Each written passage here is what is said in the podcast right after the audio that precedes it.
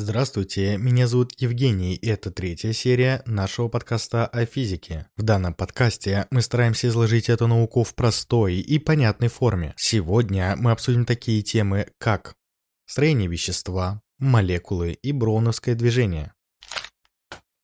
Давайте начнем с разговора о строении вещества. Уже в древности, около 2500 лет назад, некоторые ученые высказывали предположение о его строении. Греческий ученый Демокрит считал, что все вещества состоят из малейших частиц. В прошлом подкасте мы узнали, что все, что нас окружает, состоит из вещества. Например, теннисный мяч состоит из резины или вилка состоит из металла. Давайте рассмотрим тему строения вещества на примере теннисного мяча, йода и воды. Возьмем мяч в руки и попробуем его сжать. Вы заметите, что при сжатии объем мяча уменьшается, он становится меньше. Объем тела также может изменяться при нагревании или охлаждении. Но почему это происходит? Все вещества состоят из маленьких частиц, между которыми есть промежутки. Когда мы сжимаем теннисный мяч, мы физически уменьшаем расстояние между этими частицами. То же самое происходит при нагревании или охлаждении, меняется расстояние между частицами. Именно из-за этого изменяются размеры предмета. Давайте рассмотрим еще один пример – газ, который находится в походном баллончике для плитки. Газ в этом баллончике находится в жидком состоянии из-за высокого давления. Но если мы представим, что все вещества состоят из частиц, то почему мы видим тела в целости? Ответ прост. Частицы в веществе настолько маленькие, что мы не можем видеть их невооруженным глазом. Для закрепления знаний давайте возьмем йод и обычный стакан с водой. Добавим несколько капель йода в стакан и хорошо размешаем. Вы заметите, что вода приобретает окрас. Запомните этот окрас и вылейте половину воды из стакана. После этого добавьте воды в стакан и снова размешайте. Вы заметите, что окрас стал слабее. Это происходит, потому что расстояние между частицами йода стало больше, и теперь окрас не так отчетливо виден. Этот эксперимент наглядно демонстрирует, что все вещества состоят из очень маленьких частиц. Мы услышали о строении вещества, теперь перейдем к интересному факту. Вот коротенький, но интересный факт. Звук передается волнами и требует среды для распространения. В вакууме, где нет воздуха или другой среды, звук не может распространяться. Это объясняет, почему в космическом пространстве нет звука, в нем просто нет среды, способной передавать звуковые волны. А теперь перейдем ко второй теме нашего подкаста – молекулы. Что это и из чего они состоят? Как мы узнали из предыдущей темы, все вещества состоят из маленьких частиц, которые физики и называют молекулами. Но давайте рассмотрим эту тему более подробно и узнаем, из чего состоят молекулы и как их можно увидеть. Молекула вещества – это самая маленькая частица данного вещества. Например, молекула воды является самой маленькой частицей воды. Давайте представим, насколько малы эти молекулы. Мы не можем увидеть молекулы невооруженным глазом, но мы можем увидеть наиболее крупные из них при помощи электрического микроскопа. Представьте себе, что мы выложили в ряд и соединили 10 миллионов молекул. Длина такой ниточки составила бы всего 2 мм.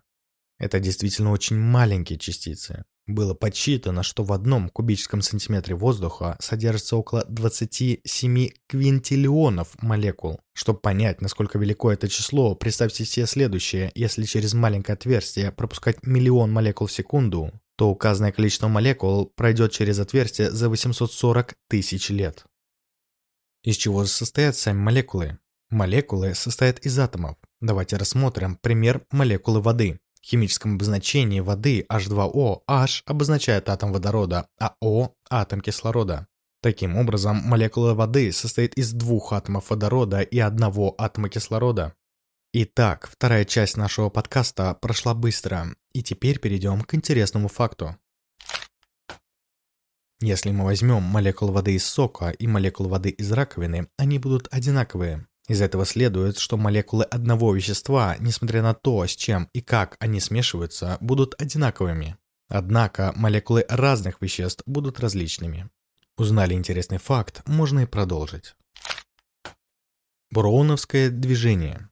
Одним из основных опытных доказательств движения молекул является открытие, сделанное в 1827 году английским ботаником Робертом Броуном. Он наблюдал под микроскопом споры растений, находящиеся в жидкости, и заметил интересное явление. Споры немного двигались. Для лучшего понимания представьте себе толстого мужчину, окруженного толпой детей, которые двигаются хаотично в разные стороны и сталкиваются с ним. В этом примере дети играют роль молекул газа или жидкости, а мужчина – частицу, которая больше, чем эти молекулы. Молекулы в жидкости или газе постоянно движутся беспорядочно и сталкиваются с частицей. Когда они сталкиваются с частицей, она начинает двигаться в том же хаотичном направлении. Грубо говоря, мужчина будет толкаться из стороны в сторону в зависимости от силы ударов бегущих детей. Это очень грубое описание явления, наблюдаемое Броуном, которое называется броуновским движением. Открытие броуновского движения имело огромное значение для изучения строения вещества, оно показало, что тела действительно стоят из отдельных частиц молекул и что молекулы находятся в непрерывном, беспорядочном движении. Почему же молекулы постоянно и хаотично двигаются? Эта тема действительно сложна и требует базового понимания физики для полного объяснения. Я могу предложить наиболее распространенное и простое объяснение. Частицы двигаются благодаря тепловой энергии, которая присутствует в системе.